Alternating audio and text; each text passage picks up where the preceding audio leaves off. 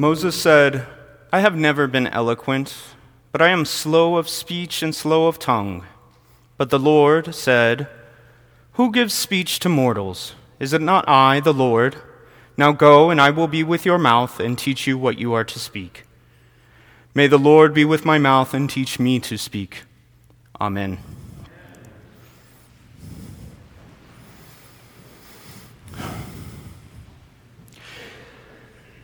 In our lesson from Acts today, we pick up the adventures of Paul and Silas where we last left them, couch surfing at Lydia's house in Philippi. And as they're heading down to the river to pray, studying about that good old way, who shall wear the starry crown and all that jazz, they come across a woman possessed by a spirit of divination, and they cast out the spirit. Then they go to jail. They sing some hymns. God sends an earthquake to free them. They tell the jailer about Jesus, and everyone lives happily ever after. The end. Classic Sunday school Bible story, right?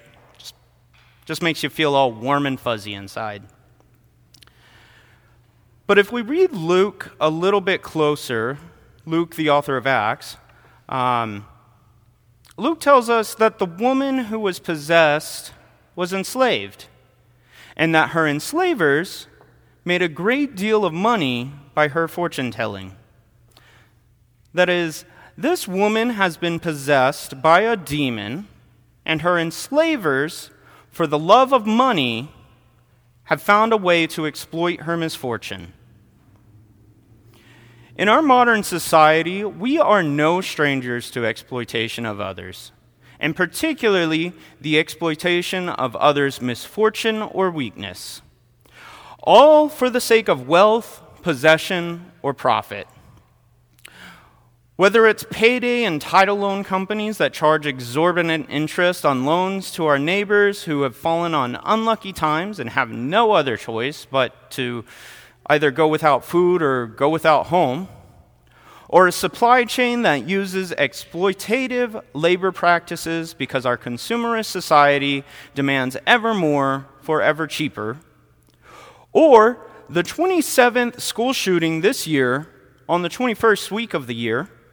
Also, gun manufacturers can continue to sell weapons to those who shouldn't have them, and now perhaps body armor in the back-to-school section.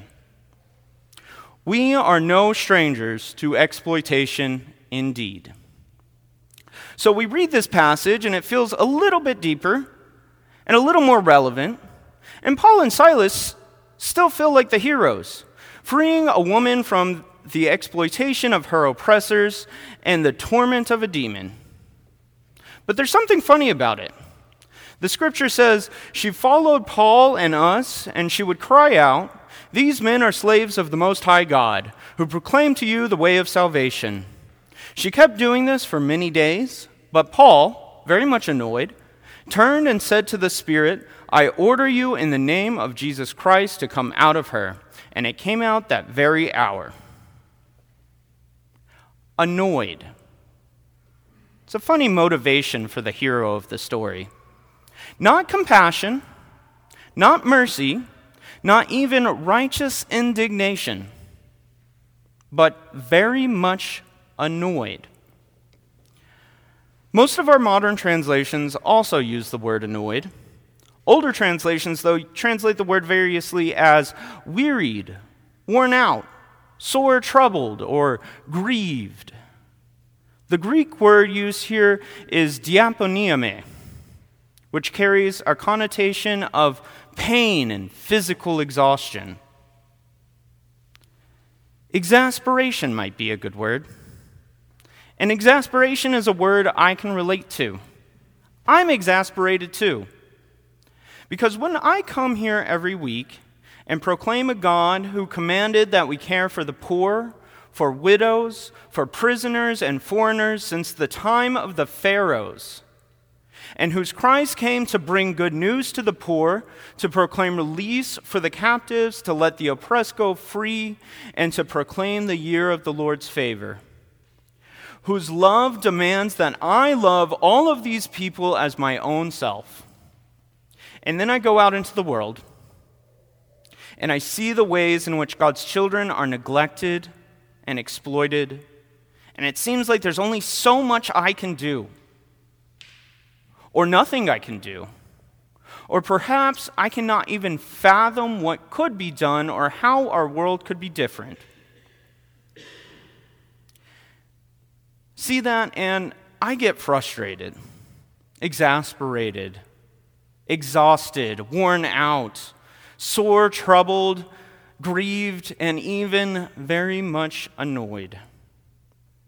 Perhaps this is what Luke means when he says that Paul is annoyed. After all, Paul could not conceive of a world without slavery. No conception of it. And yet, in many of his writings, we can glean that he's not totally comfortable with the institution, even if he's not totally sure what to do about it. And so after seeing this woman day after day, possessed by a spirit exploited by her enslavers, he grows annoyed in this sense, and finally does something, and casts out a demon. But make no mistake, it is not Paul at work here, but the Holy Spirit. In our gospel lesson today, Jesus prays that his church may be one, in the same way that the Father and the Son are one, and that the church may be one with the Father and the Son in that same way. It's no accident that this scripture comes the Sunday before Pentecost, when we celebrate the Holy Spirit descending upon the church, because it's through the Holy Spirit that that oneness that Christ prays for is achieved. It is through the Holy Spirit that God's will is made known to its church, and that God's power is given to the church. It was the Holy Spirit that opened Paul's heart to God's will, so that even though he could not conceive of a world without slavery, he could not stand a slave woman's exploitation at the hands of a demon and a slave master. But because he could not, just as we cannot, fully comprehend the will of God, he just grows annoyed. But it was also by the power of the Holy Spirit that he's able to cast out a demon in the name of Christ Jesus, and in the woman's exploitation, at least in this one way. And it is the same Holy Spirit 18 centuries later that would lead the church and abolitionists to finally abolish the institution of slavery. And that same Holy Spirit that would, one century after that, lead civil rights leaders to call for and work towards an end to institutional racism. And that same Holy Spirit works today. When I step down out of this pulpit, we will proclaim, in the words of the Nicene Creed, the oneness that Christ prayed for. We will proclaim one God, Father, Son, and Holy Spirit, and one holy Catholic and Apostolic Church. And by doing so, we will proclaim that the Holy Spirit is active in the church and imparts the will of God to it, even if imperfectly. And we'll proclaim that we have the power to cast out demons through the Holy Spirit. We have the power to cast out the demons of exploitation, of selfishness, of greed, and of every other thing that leaves no room for the love of Christ, to cast them out from our society. If only we believe, if only we are one in the Holy Spirit.